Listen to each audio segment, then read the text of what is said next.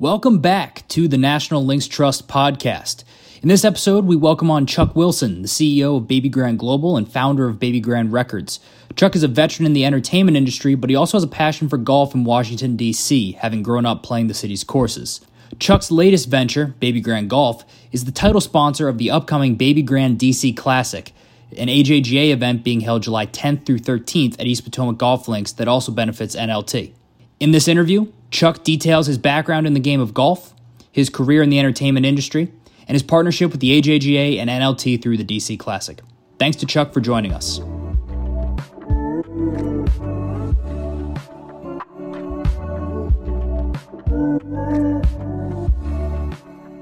I'd like to welcome CEO of Babygrande Global, Chuck Wilson, um, to the NLT podcast. Uh, it's a real pleasure to speak with Chuck, uh, someone I've, I've, just started to get to know over the last few months, and his involvement uh, in founding and, and, bringing the Babygrande DC Classic to East Potomac in July. So, uh, Chuck, thank you for joining us. We really appreciate it. You're welcome. It's a pleasure. It's a pleasure to, to, to be on the show and uh, and to be involved with the DC Classic you grew up in, in Rockville and played golf growing up. Tell us a little bit about playing golf in, in DC when you were when you were coming up.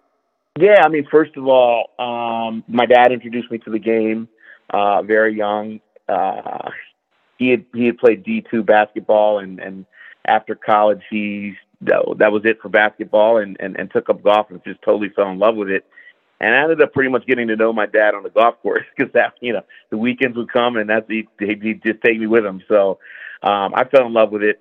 In turn, fell in love with it, and um, uh, got pretty serious, as serious as I could at that time, um, and played played high school golf at Rockville uh, at Rockville High School, um, and uh, and just through that process, I, I ended up playing all the courses uh, in in the whole DMV area, and and my dad had a real affection for um, all the courses in DC. It was it was kind of a a change up um, from the clubs that we play in Maryland, right? Um, we played a lot at Washingtonian Country Club, uh, which had two courses, but at, at, at some point, I can't remember exactly when, was converted into houses, and and that that disappeared. Um, but uh, yeah, my dad would move around all the, the the whole DMV and play different types of courses, and he had a real affection for for um, all the courses in DC. I think for obvious reasons, I can get into that if you want me to, but I think your listeners definitely w- would understand why. Um, and uh, and so that's a part of uh, who I am as well, just that whole experience. Additionally, um, after Washingtonian closed, I ended up working at, at Redgate Golf Course. Um, in in Rockville, uh, and I'd work there, practice there, um, and then a lot of my friends from high school would come over there and practice as well. So that was another golf related experience. And then I also caddied um, all over, but primarily at Chevy Chase Country Club, which was another another great experience for me, just being on that side of things. Um, and the people I met, and the and the kind of the juxt- juxtaposition between the members and the and the caddies, which um, and the caddy shack culture at that time was so beautiful and, and amazing and unique. So um, that was my childhood. And then my friends, my best friend went to Landon and he played golf. Um, I will say at that time, um, we were just we just loved the game, but we didn't realize how kind of rare it was for for two you know African American kids to run around, be running around all over the DMV playing courses and, and, and all that. And, and, and it was a beautiful time. This is pre Tiger Woods now. Even being on the golf team, um, you know, my coach, Herb Dumars, who passed away, but he had a huge influence on my life. And uh, I just have this memory of just at some tournaments, he pulled me aside and say, "Hey, we got to kind of handle this this way," and that was his way of saying, you know, it's going to be a little awkward here um, because there are not too many black people that that that that play this course. So um, but that was my experience in DC, I, in, in DC, Maryland, and Virginia, moving around all those courses, and uh, and the and and so you know just to connect it back to the uh, you know the DC courses, it, it just it just had a profound impact on me. Um, uh, those courses had a, a, profound impact on me um, growing up. And, and, this would have been the, the late seventies or early mid eighties that that time period. This would have been yeah, exactly, exactly. More towards the the mid '80s, uh, early '80s when I could actually go there myself. But yeah, the '70s, right. I was quite yeah, that late '70s, early '80s to you know. So um, I, you know, I know personally, uh, coming from you know a few years younger than you, I would love to. You know, what what were your impressions of what what, what, did you observe? What, I'm sure a lot of our listeners would would love to hear what those courses were like in the in the mid '80s. Yeah, I actually, you know, I'm not going to go into it too much, but I actually wrote a movie script about that culture uh, and tried to get Sam Samuel L. Jackson to produce it. Um, I'll, I, I can talk about that more if you want later. But to, to get to your point, yeah, the culture was, um, you know, at a young age, I really felt and, and sensed that like the culture was unique because you had um, so many. Uh, I should say you had, you had several or multiple, I guess, classes of people and, and races of people um, uh, coming together to play golf, and there was a certain um, uh, I don't know. Everyone kind of let their guard down because they're on a golf course, if that makes sense.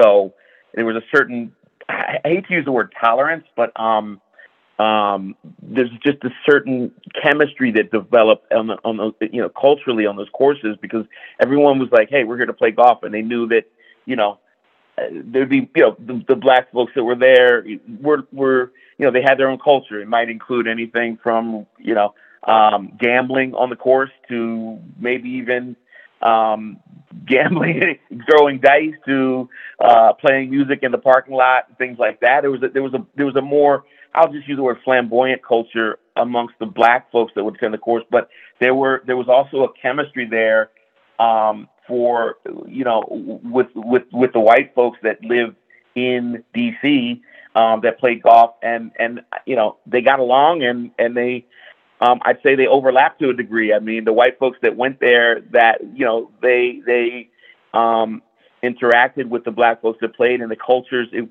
everyone let their guard down and kind of, um, um, from from a golf standpoint, integrated their their lives on the course, played together, gambled together. When I say gambled, I mean gambled on the course. That's just that's just part of part of golf culture generally, but it's definitely more prevalent at courses where, you know, um, I think where where black golfers are um, are um, large in number. So, um, and it was beautiful. That's that's what I remember. And then and then you know, of course, it's it's not as it, it's just not as stiff as a country club, you know.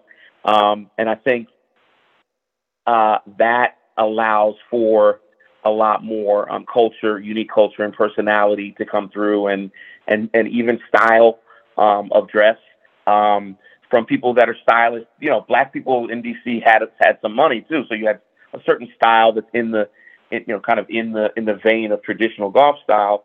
Um, and then you had people that were not as wealthy and um, still loved the game and, and still had their own style. May not have been appropriate at you know at, at a country club, but it still worked. So it was just unique in all in all those ways. Does, does that make sense?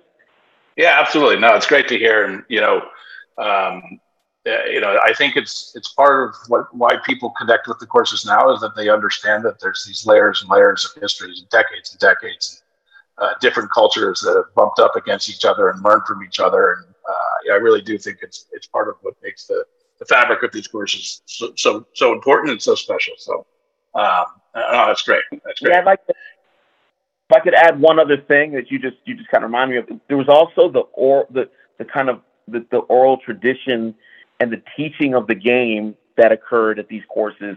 Because um, you know, a lot of folks couldn't afford lessons and so you had the one of the things I love about golf is just the older generations teaching the younger generations.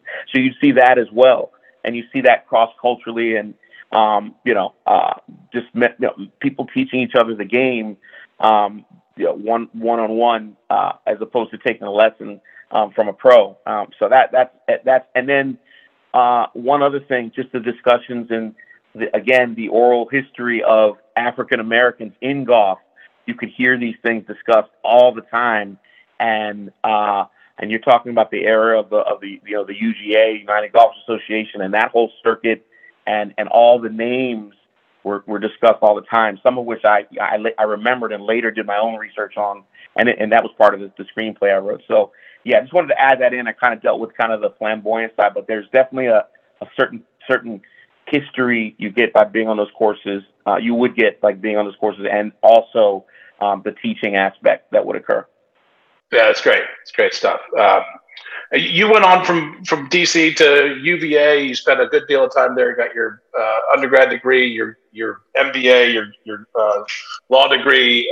Um, uh, but at the same time, you were also interested in getting into into film. I did a, a, a summer program at NYU, and then di- dived into that world. Um, I don't want to gloss over all your academic accomplishments, but uh, you know you've had a since then you've had a long, long successful career in in uh, in film, music, and television. Um, but I, you've, you've referenced it a couple times. Your screenplay that you, you wrote about about sort of golf culture, uh, black golf culture, and and uh, tell tell us a little bit about that because it's something I you know I wish I wish it had been made. I'm sure sure you you do uh, much more than I do, but uh, yeah, love to hear more about that.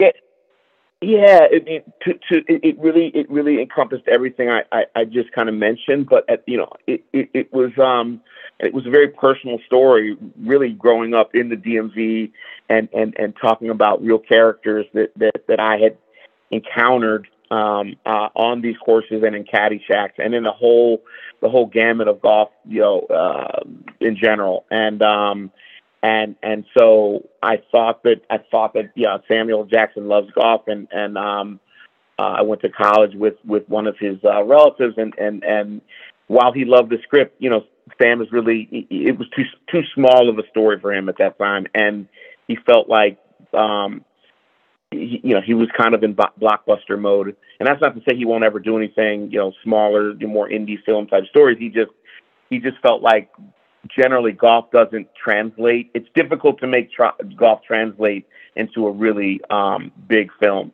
um, and so uh, coincidentally years later, I wrote another script, um, and it was the first script that I sold, which was a golf comedy um, uh, set in the Hamptons. Um, and so Danny DeVito bought that. That's the first time I'd ever sold a script, um, and I was so excited about it. Um, it it really uh, it, was it was an amazing script. So I kind of cha- pivoted to where okay, let me go bigger with this, right? Through the through the through comedy, and then work some of these things into the comedy, right? And it worked.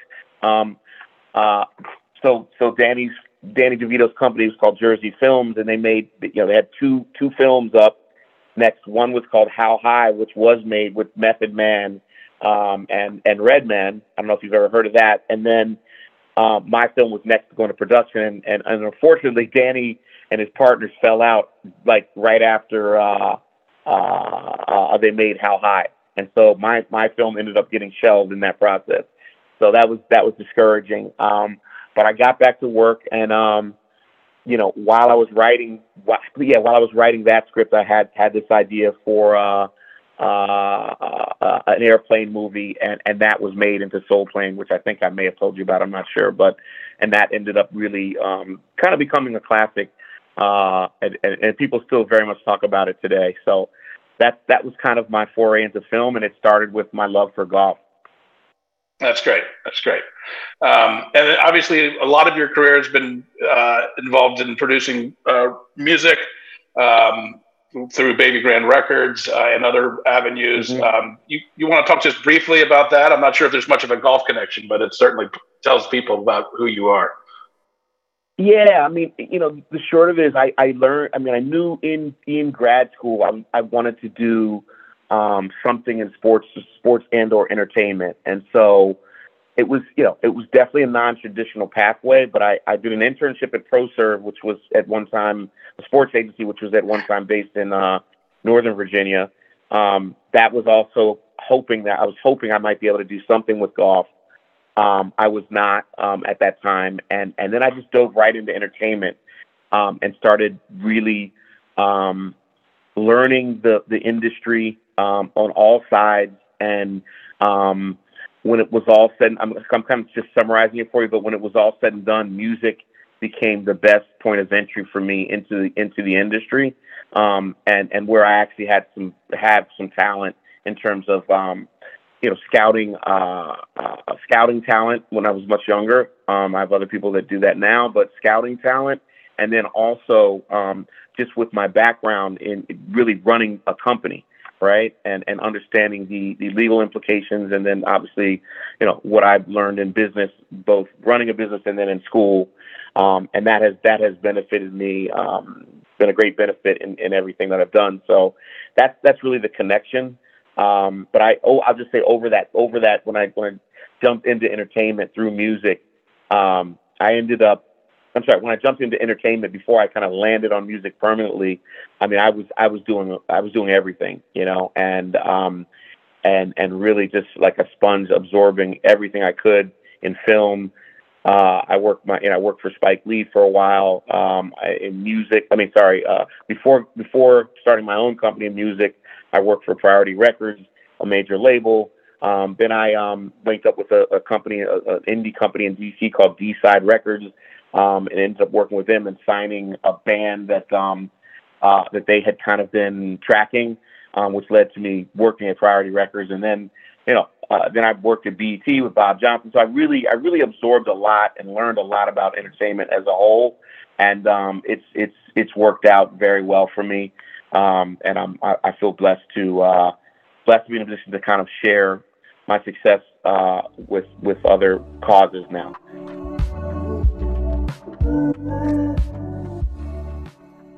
Hey everyone, sorry to interrupt. Just wanted to take a second to tell you about the Capital Club. The Capital Club is our annual giving program that supports pretty much everything we do here at National Links Trust. So that includes the ongoing work uh, that we're doing with the National Park Service at Rock Creek, Langston, East Potomac um, our community focused initiatives like the Jack Vardaman Workforce Development Program and Fridays on the Green, and then also some of the more national things that we are spearheading, um, including the Municipal Golf Network webinar program, as well as the Symposium on Municipal Golf. If you want to learn more about the Capital Club program, there's a link in the episode description uh, that you can click on, and we'll bring you to our shop where you can learn more about our membership tiers um, and also should answer some questions about the gift benefits uh, that you get with each tier. We've partnered with uh, Jones and Seamus and a few other companies this year to, to give our members uh, some really cool benefits to help you show off your support of NLT um, in, in a stylish way. So,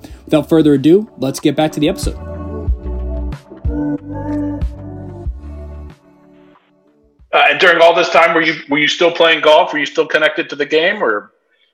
Uh, yeah, great question. I was I was yeah, it's a very good question. So I was connected to golf um, until I really settled in into New York. So I went to New York, came back to DC, right, and then around 2000 went to New York, uh, back to New York. And so uh, when I went back to New York, really when I started my own company is when I had to, I, had, I didn't have as much time to play. Um, and it wasn't until my children were old enough and, and I started teaching them the game that I got back into it. Although I still had less time, I was on the golf course all the time with them, so I would work in my time to play. And um, and now they're both teenagers, and I'm able to play a lot more, and I'm really really happy about that. really really enjoying uh, being back into it. So that's great. Um, and through and through that sort of renewed uh, passion for the game and, and your kids getting into it and being serious uh, golfers and, and uh, you know golfers who aspire to play college golf and professional golf maybe um, you started Babygrande golf i think last year is that i have that right yeah 20, 2022 um, you know my father passed away and i just had a lot of time to reflect and um, uh, and we had had some conversations at some point about um, getting involved with tournaments. They were very loose. This is even before I had children. This was a long time ago. Um, and uh, and it was when I, it was around that time when I was writing scripts, and, and I talked to him about um, the UGA and, and just all those all those guys that were were playing back then. He I don't want to say he, he knew them, but I know he crossed crossed paths with a lot of those players from Jim Thorpe, Chuck Thorpe, his brother, and um, uh, Lee Elder, all those players. I, he was in those circles. You know, my dad was director of admissions at Howard University um, for a while, and I think through that uh, experience, he met a lot of people. And so I never had a chance to really ask him, hey, did you know these guys well, Charlie Sifford and, and Teddy Rhodes? Did you know all these guys? I didn't really get that far with it because, of course, I was still young, but um, I get the feeling – um, I got always got the feeling that like he was part of that. Like he was, he'd go to um, uh, uh, Langston, and and if, if those guys are around, he knew. I got the feeling that he knew them, you know. And so, yeah, that's that's where it kind of started. And when my dad passed away, it the, all this stuff kind of you know um, it just kind of it, it, just kind of comes back to you when you lose a parent and, and, you, and you think about really granular things. And I and I just I said, hey, you know, I'm working with the kids, uh, and then my dad's passed, and I just said, I've got to, it's time now. I've got to make some kind of commitment. And I have to give a lot of credit to um, Patrick Plank at the AJGA, um, a very um, a, a guy that is very astute, but he also just he, he listens to people and really really kind of listens to what drives people. And he caught that he caught that um, you know that I I'm very serious about golf and, and the game and um and uh uh he he reached out to me and and there was a there's a tournament near near where I um play in, in Westchester, New York and uh and he asked me if I wanted to get involved, and I, and I told him my story and got involved with that, and it's just been, um, it's just been great. And then this opportunity came about, and, and on, as you can tell, I'm telling him everything I'm telling you today. This opportunity came up, and he's like, "I've got to tell Chuck about this," and instantly like, "I want to do that," you know. So uh, I don't know if I went past your question, but yeah, that's no, no, that's, that's how this went. Absolutely great. Um, you know, we can maybe come back to the the Babygrande DC Classic, but the overall mission of, of Babygrande Golf, what, what are you hoping to accomplish through, through Babygrande Golf? Baby Grand Golf. Yeah, another great question. I, I'm, I, I, this is not set up as a 501c. I'm not, um, I'm literally putting, I literally just put the company up and said, hey, we're going to sponsor, we're going to start with sponsoring tournaments.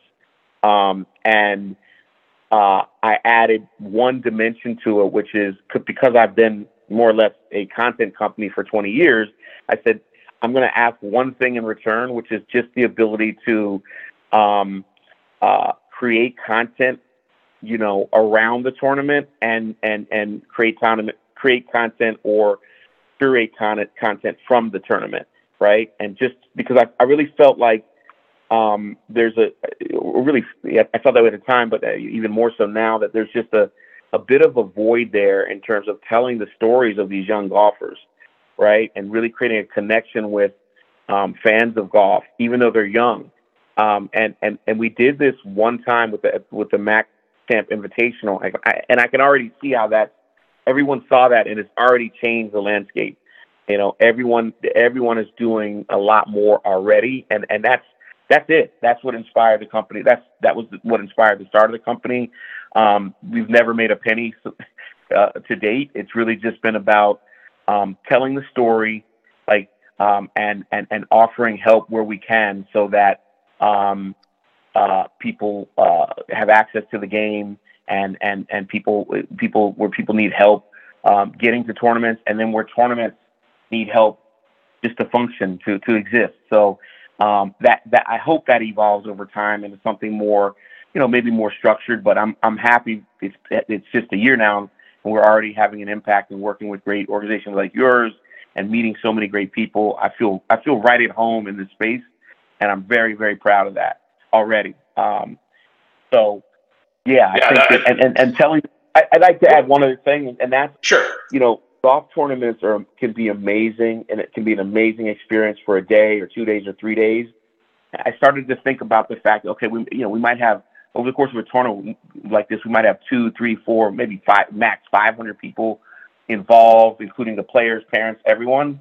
And I, and I felt like this, the energy at these tournaments and the experience, it wasn't being amplified to the world. And we have the internet now. We need to spend a little bit more time, I think, you know, for all, for all devoted to amateur and junior golf, spend a little more time and resources amplifying what we're doing so people can see it and once we do that, more people will want to get involved and support junior and junior and amateur golf and municipal golf courses. That's that's really great. It's really well said. Um, we look forward to working with you in DC and uh, trying to accomplish that. Um, just real quick, you know, the AJGA is a great organization. What uh, attracted you to work with it? Um, know, as a, as a sponsor, but you know, also you know, as a as a as a father with kids who are who are playing the AJGA uh, and the AJGA events, like what what what what really speaks to you about the AJGA? I think it's you know I've worked with all the tours, the major tours, um, and they're all good in their own way and and good, I'd say for different reasons. The AJGA first of all, they're extremely professional. Um, and as a parent, uh, it, it really, it really, we're already under a lot of stress with, you know, working with our children to get them, making sure everything is right for tournament day, et cetera. But, but they're so professional in the way they handle everything. Um, I think, I think that speaks volumes about the organization. Um, and, and then, um, I think they're evolving. You know, as an African American, I'm, I'm, i watch with watch, you know, uh, or I've watched their their evolution, and I think that they are evolving in terms of, you know, opening up to more people, more more people being involved, and then and, and having or enabling the game to kind of really reflect everyone, you know, all humans, you know, and and I like that about the organization, and I've now met a lot of the people, and um, it feels it feels good. So, and then there's the prestige. I mean, the the, the legacy of the of the organization and the prestige of the players that have um, you know that have come out of that that that tour um, is, is exemplary. Um, it's it's just it's, it's amazing. So I really enjoy being associated with um, an organization like that. I feel honored to work with them, um, and um, yeah, I think that I think that captures it thus far. It's great. Where we're excited to work with with Babygrande Golf and the AJGA event for uh, the event coming to DC here in just a couple weeks uh, at East Potomac, um, the Babygrande DC Classic. Uh, we can't thank you enough for your support of, of, of that event and also National Links Trust. Uh, we really appreciate you taking the time and, and, look forward to getting to spend some time with you here in DC uh, in July. Likewise, likewise. I'm, I'm really honored to work with, with, with National Links Trust um, to be back on a course my father loved, and he really did love this course. Um, and um, and to be working with AJGA, I think I think this is this first year is going to be great. I think it's going to um, evolve uh, in an amazing way as we as we grow. Absolutely, looking forward to it. Thank you, Chuck. Appreciate your time. Thanks again to Chuck for joining us on this episode. If you want to learn more about the Babygrande DC Classic or National Links Trust, there are links in this episode's description. Also, if you want to learn more about how to support NLT through Capital Club or donations, there are also links in the episode description. Thanks again for listening and stay tuned for the next episode.